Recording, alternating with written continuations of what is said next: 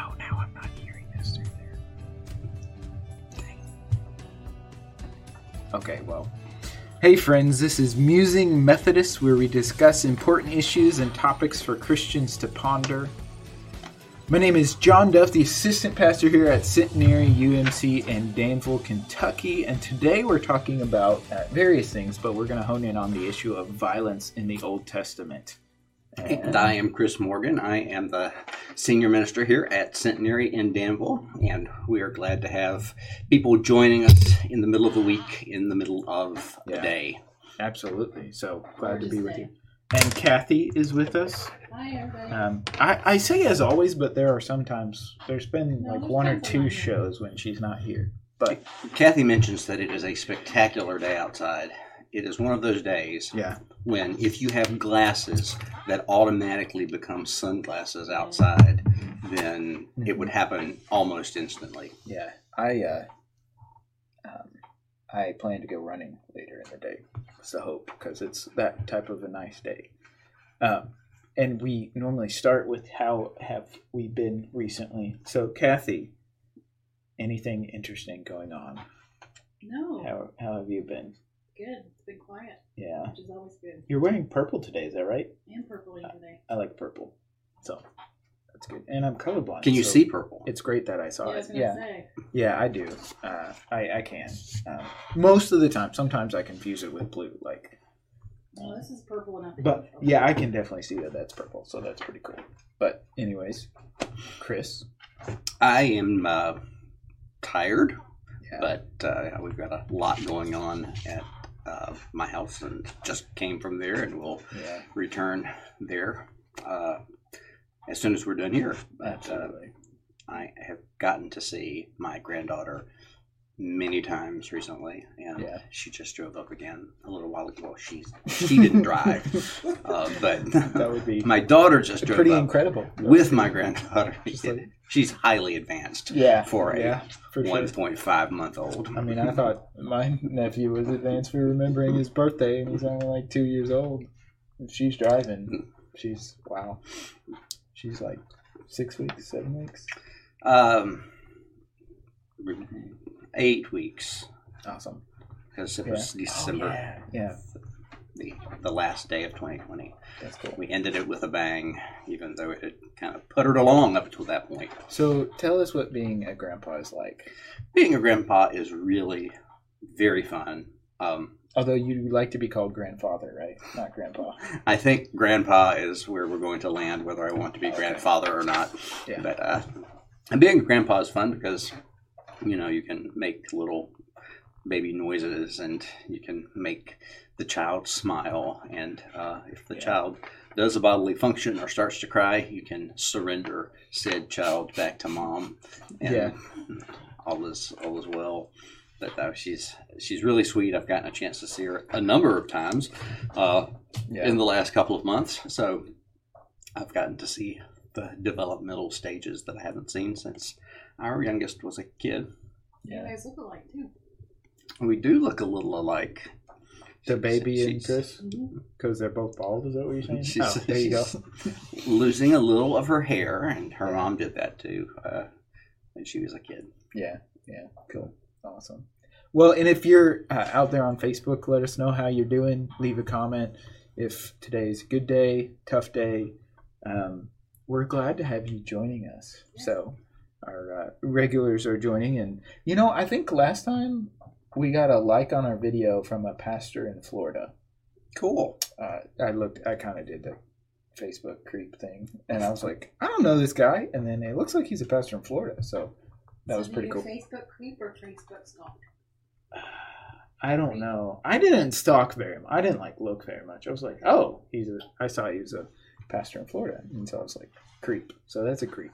But He, he might be one of my buddies. yeah, it could be. That's what I thought. I was going to ask you before the show, but now we're live, and anyways. But yeah, but I'm doing uh, relatively well today. It's been a good weekend and a good uh, couple of days for me. So uh, just doing the same old, same old. Nothing too crazy. I'm so excited for the warmer weather.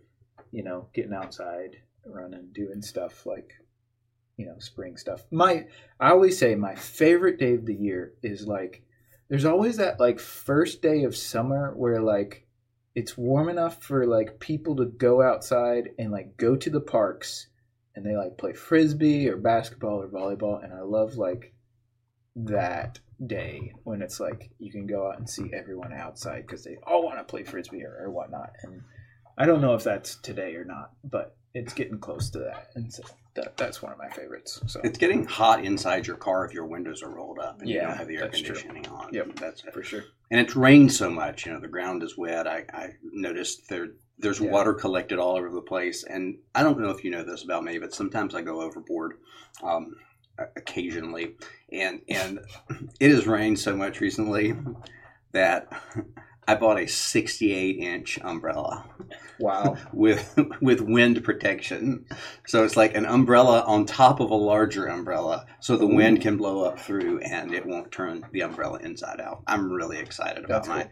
68. I am 68 inches tall. The umbrella, like I could lie down under the umbrella. and you were And I- completely lucid when you I, bought I this was. no Ambien involved in this purchase there was. It was not a middle of the night purchase. tell us about the other middle is that okay okay yes, it- it's okay. Um, I was needing some powder, some Gatorade powder the other night, and so uh, I went on Sam's.com. why why did it come in the middle of the night that you were deciding about this Well, I just wanted Gatorade. okay you were thinking I was about thirsty, so I, I, uh, yeah, I, I had uh, had a had a sleep aid, and I was ordering Gatorade, and there there was exercise equipment for half off.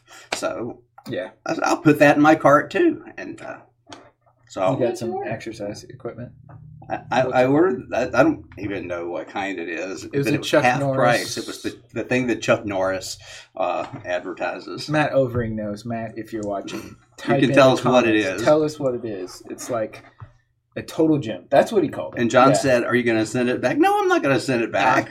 I mean, if I would have purchased, uh, you, you led that story with like Ambien purchased something, and I, I mean, that's the beauty of Amazon. You can buy stuff and send it back, and it's no cost. you know? Yeah. it's great. Well, the only I, the only other thing I've ever purchased like that in the middle of the night was a book, and I haven't Yeah. read the book yet, but I read the first few chapters of it. It's a go. biography of Steve Jobs. Oh, that's cool. That's probably a good biography. That's the thing with Amazon. Okay, I'm not a big shopper at all. I, I actually dislike shopping in general. It's just too many options, you know. You go into the store. But the thing with Amazon, it's like it makes it so much easier. It's like an online shopping. And so it like creates this like I, I, I can't imagine for people who really like shopping and then then you got internet that you could just click and it's there and it's like oh that's worse so much worse so I, I go to the cereal aisle and I'm just baffled. I'm overwhelmed by the choices of cereal. There's just way too many types of cereal. Yeah. Let's wait. not. Okay, let's not talk about food because I'm hungry. Mm. So we should move on. Okay, so we're moving on uh, to to our. Uh, sometimes we like to do a this day in history segment, and um, today we are doing this day in history, but we are also doing yesterday in history too. Because yesterday in history, on March first, 1968, Johnny Cash married June Carter at First UMC of Franklin, Kentucky. Which was pretty cool because that was where Chris was a pastor before he came to seminary. That was my previous appointment, and I happened to be there for the 50th anniversary of that particular Yeah, wedding. 2018. Yeah. And um, one of the Johnny Cash biographers, in some just amazing way, had managed to find the only existing recording of that ceremony.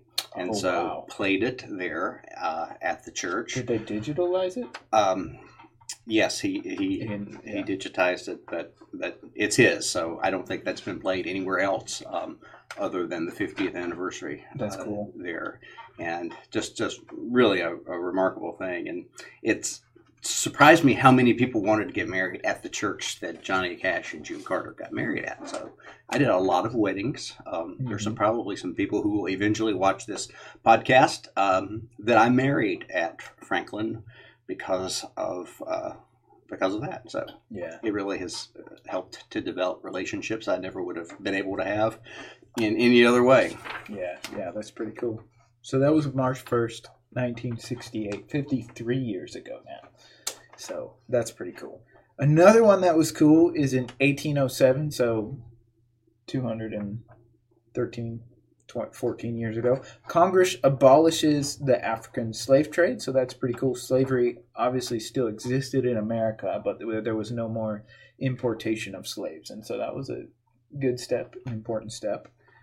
And then in March 2nd, 1904, so a little over 100 years ago, Theodor Geisel was born. Now, Kathy, do you know who Theodor Geisel is? It's a trick question because it's not who we know him by. And it's okay to say no. Chris has it in front of him, or else I would have asked him. It's not Mark Twain. 1904. No, I know, but I know the name. I'm, I'm sitting here. I think that's how you say You, it. you would have to dig way does, does into the anyone recesses on of your. Facebook know who Theodor Geisel is? And don't Google it and then give us the answer. Darren Googled it. Oh, Darren Googled it. Uh, Dr. Seuss. Dr. Seuss. Dr. There you Seuss, go. yes. So Theodor Geisel, better known to the world as Dr. Seuss, the author and illustrator of Cat in a Hat, Green Eggs and Ham, is born in Springfield, Massachusetts, March 2nd, 1904. So, um, He'd be 117 now. yeah, he wrote a lot of books and we like him. Do you guys have a favorite Dr. Seuss book or have you read much? I mean, I haven't read like a lot. Maybe when I was a kid, but Green Eggs and Ham is the one that I always yeah, remember. that's making me hungry right now. So, And I know green eggs and ham. My, my first green eggs and ham experience was that I told one of my uncles who was cooking steak and wanted to know if I wanted garlic on my steak. I said, No, no, I do not like garlic. I do not like garlic. And so he covered my steak with garlic. And I said, Oh, that's the best steak I've ever had. He's like, Oh, yeah. I got you. Yeah. Yeah. So green eggs and ham. You, you can't say what you like or don't like. Uh, either I do like the Grinch story, yeah, yeah, that's a or good the one. places to go. Yeah, that one's good for sure. And the Lorax, right? That's like I a. was never a big Lorax. You're not a big Lorax fan? No. I like trees, so I guess I probably like that one too. But there's there's a lot of good stuff. He's very creative, and he's a great author. So that's this day in history. Is there anything else we want to talk about or mention? This day in history, it's March 2nd. Yeah. It is a day in history. hmm for which I am grateful to be alive, to be able to to be able to you know think and to do a podcast and to Yeah. be in a squeaky chair leaning up Absolutely. against the back. For sure. Okay, I have a question real quick. We have these I Love Sunday stickers. Yes. What are those about? Um, two, three years ago, Yeah. when Jill and I went to the Children's Pastors Conference in Florida, Okay. one of their themes that year was I Love Sundays. So Oh, they had okay. T-shirts That's and stickers and So just from the children's Mhm. confer- conference. Nice, cool. And I do Sunday. love Sundays. Yeah, absolutely. That's I- truth for me. yeah, absolutely. I, I love all the days. Sundays are Sundays are probably one of the better ones. So, I mean, but that's our gig. So, anyways, okay. So on to speaking of Sundays, not really. Uh, we are going to discuss the issue of violence in the Old Testament. So I'm gonna set it up, and then Chris is gonna knock it out of the park because he's the Old Testament scholar. So what? What? Okay, I was pondering this the other day because you know I've in my reading I had been going through Joshua, and in the book of Joshua, um, there is a conquest of the land of Canaan from the Israelites. Right. So the Israelites are slaves in Egypt. God frees them, brings them out of Egypt, and uh, we we can we can see how God bringing them out of Egypt works really well in in um, freeing of of the Israelites. But then we have the problem of where do the Israelites go, and how do they get into this promised land where there's other people there already, right? And so, what we see in the book of Joshua a lot is, um, and especially if we read it literally, what it looks like is that they're slaughtering people, um, like left and right, and they just utterly kill everyone in the land. What it looks like at some points, um, and what could be thought of almost as genocide in a way, right? Um, and this, it, definitely for me, and I think it, it, it should raise some questions uh, of of people who are Christians and who take kind of the New Testament and the whole well, not just the New Testament, but the whole Bible seriously and uh, in the Christian ethic of nonviolence and, and caring for the life of other people and, and uh, valuing human life. Um, what do we make of this in Joshua, and especially in Joshua, uh, is what I'm asking about and thinking about. What do we make um, of this violence, of what seems like God is condoning, uh, what seems like wiping out different people? Um, so I want to toss that over to Chris and allow him to. As you toss that over to me, you must understand that I could talk about this for weeks. Okay. And uh, I, did could, put I could actually, I could actually um, Yeah, bring yeah, lots of extra uh, talk into this. Um, one of the things that I think we have to get beyond is the idea that uh, the Canaanites who were living in the land, uh, the, the Perizzites, the Girgashites, the Jebusites, the Hittites, the Hivites, you know, that, that all of the, the that all of the ites were just sitting there peacefully around their campfires, Okay. singing camp songs, and that suddenly here comes the hordes of Israelites uh, that are that are coming in to to destroy and to devastate the land. We Yeah. know that was not the case. okay, How do we know that's not the case? Well, let's go back to Egypt. yeah, Back to Egypt and the heretical king known as uh, Akhenaten. So Akhenaten becomes king in Egypt and has this radical idea. And this radical idea is that there is but one God. And all of the gods that the Egyptians have worshipped heretofore are not real gods. There is but one God, and that God is the solar disk. So Akhenaten um, essentially fires all of the priests of all of the other uh, religions that, that worked in the administration of Egypt. And um, not only that, but he decided to, to create an entirely new capital city. Mhm. And uh, so Akhenaten built the city of Amarna. As you might imagine, he had many enemies. He had enemies for, from the, the priesthood. He had enemies um, with within the civic structure. He just he he had enemies, and as you also might imagine, uh, he did not die a natural death. okay, But Akhenaten builds this city of Amarna, and it serves for a time as capital of, of Egypt.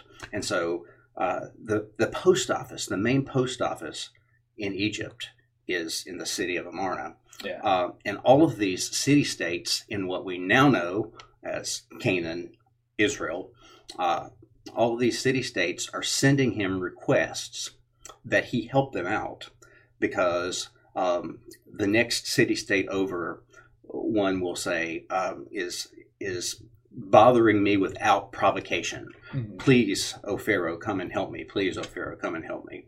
Um, and so we have this this entire archive of Amarna letters okay, where where we see that what we know of as Canaan, where where the Israelites landed, yeah, um, is is populated by uh, these rulers of small city states that are in constant conflict, fighting with one another, and begging Pharaoh to come and help one another out. So, so enter into this situation. It's not just these these city states; these are not peaceful, um, peacefully existing folks that are just sitting around, um, you know, enjoying uh, grapes and um, yeah, fruits and, and vegetables and, and uh, reciting poetry to each other. They're they're actively involved in fighting one another. So you're setting up where what is what we call the Promised Land, Canaan. Um, there was already a lot of strife and violence going on between different tribes or, or peoples, between different city states. and then as then the Israelites kind of come into that,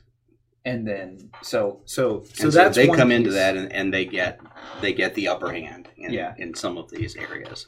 Mhm. Uh, so so one of the mistakes that people make when they talk about uh, the conquest of Canaan is that they don't recognize that Canaan was a violent, violent place, Mhm. Um, Yeah. and it was so violent that the rulers, the leaders of the city states were appealing to Pharaoh in Amarna um, to, to come and help them out. Yeah. Now, Pharaoh in Amarna was, was busy trying to stay alive Yeah. because he had so many people who hated him. Um, and as soon as as soon as he died, as soon as Akhenaten died, Amarna was just left. It was absolutely abandoned. Yeah. Uh, which is which is why we have you know, this archive of, letters, of yeah. letters because yeah, they were they were absolutely uh, abandoned. Yeah. So so that's one one piece to this. Uh, the other piece to this is that uh, we use language in ways that is sometimes drawn from literalism without being literal itself. And so Mhm. when uh, when someone says in the Bible, um, you know, they marched in and they killed everything that, that breathed, all of the men, the women, the children, the animals, they wiped them out. yeah, Um, the question is whether that is a literal uh, wiping out of everything that, that lived, or whether that is that is simply the way of saying we won decisively. yeah, Now, if you if you've lost decisively, that never looks good for you because you know you're going to become a servant. You're you're going to become um, somebody who's who's moved around in ways that that cause you to lose your freedom. Yeah. Um, but it may well be that. Uh, and, and I came across this in an Egyptian text that I can't remember one time. Um, I took I took Egyptian a while back, and there were lots of fun things that, that came out of that Egyptian literature. But in in one of the pieces, it's uh, you know Pharaoh goes in and he slaughtered all of the inhabitants of the city, men, women, children, animals.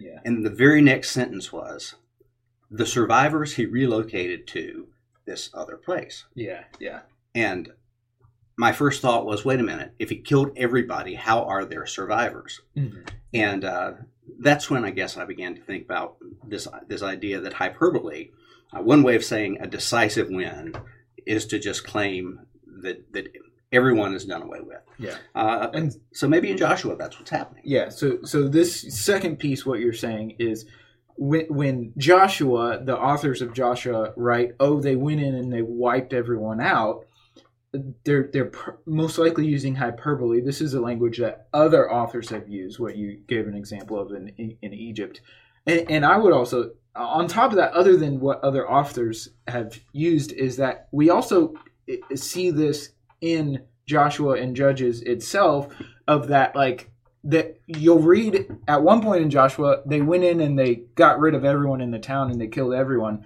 and then like later two chapters later it will be like well the people who were still in you know Jerusalem or the people that were Mhm. still in this that were not Israelites uh, they still had to interact with and that's that's a huge piece of the book of Judges too Yeah, if you if you read the book of Joshua, you think about this invading force that is coming in that is unstoppable and just destroys everything in front of it. Yeah And then you read in Judges all of the places that were not destroyed and Yeah. all of the peoples that were not wiped out. And you you recognize that that there are a couple of different things that are going on here, um, and that that the uh, Old Testament historians will talk about the conquest theory, which which takes as the main way of looking at it the, the conquest from outside to to inside, taking over. Um, there is a gradual infiltration theory that that says that the Hebrews gradually infiltrated the land and, and ended up kind of taking possession of the land. Um, there's a really intriguing alternative that uh, that one of one of my professors uh, at Hebrew Union College suggested, which is that for a very long time, Egypt was actually politically in control of Canaan. Hmm.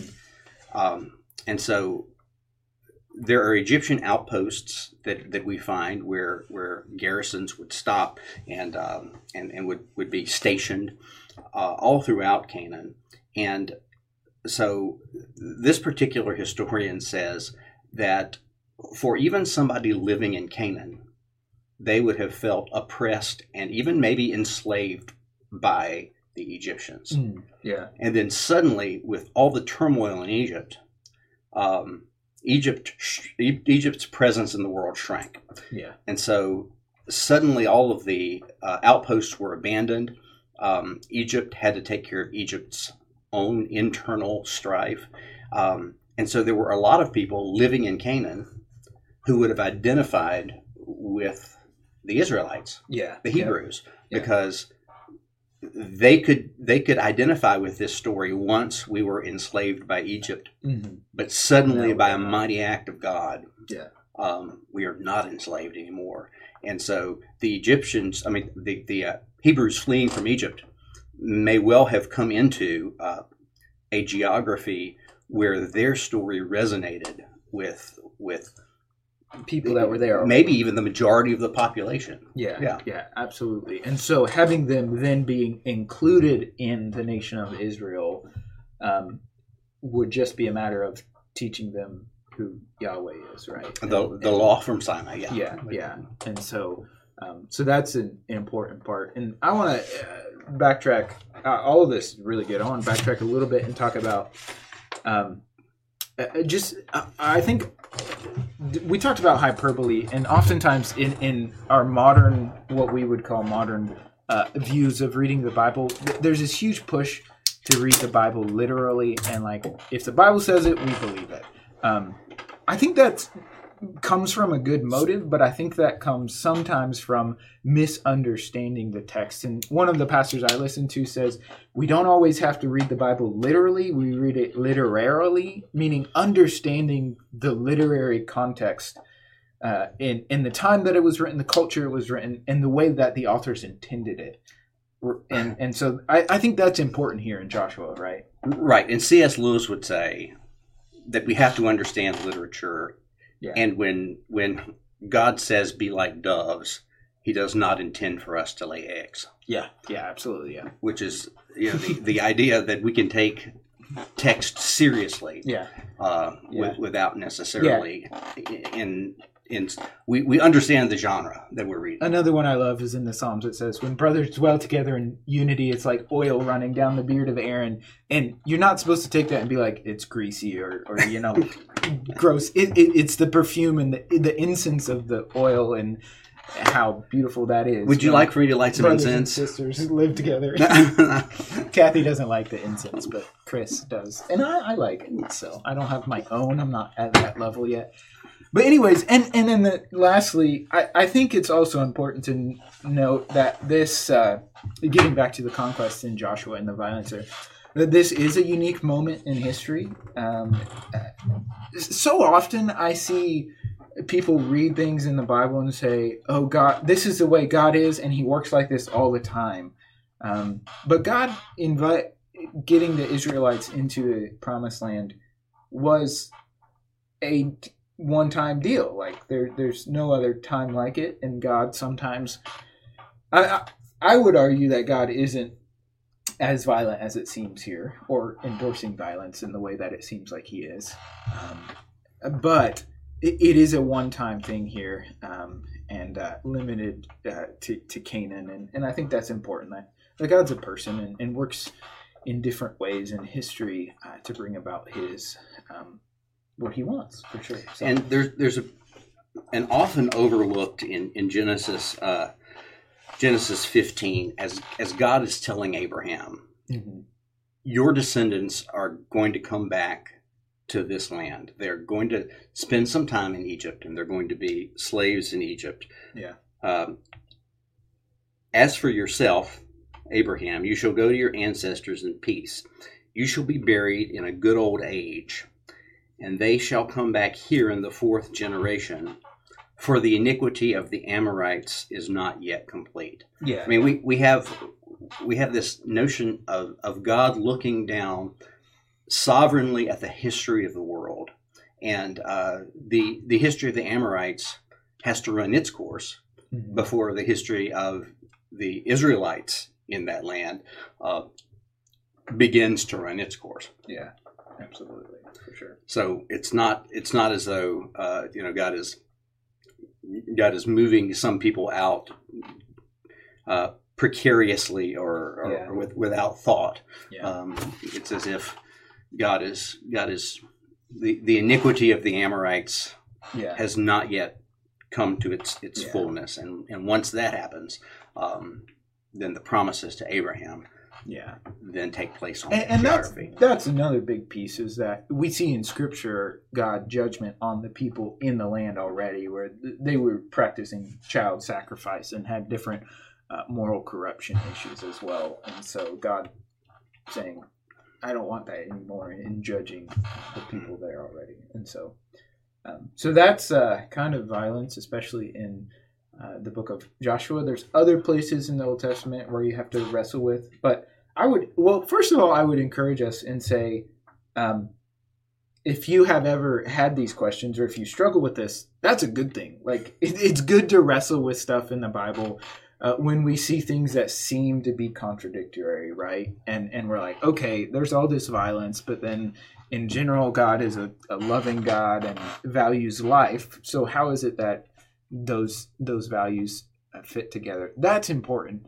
Um, At our best, we understand that the God who calls us to pray for our enemies Yeah, loves not just us, but our enemies as well. yeah. And the God who calls us to love our enemies um, himself loves his enemies. Yeah, absolutely. Uh, what a what a just a remarkable thought that is. And so Mhm. and so teasing this out throughout Scripture um, can be a difficult thing, and we're we're tempted to do it in ways that that really lack integrity. yeah, um, absolutely. It, you know, I had this this lady in my hometown that got all over me when she found out that I studied the Old Testament. She said, "I don't like the Old Testament. The Old Testament, eye for an eye, tooth for a tooth. It's just legalistic." And Yeah. I had a great deal of respect for her, and uh, you know, I didn't get in an argument on the street with her. Mhm. Uh, but the fact is that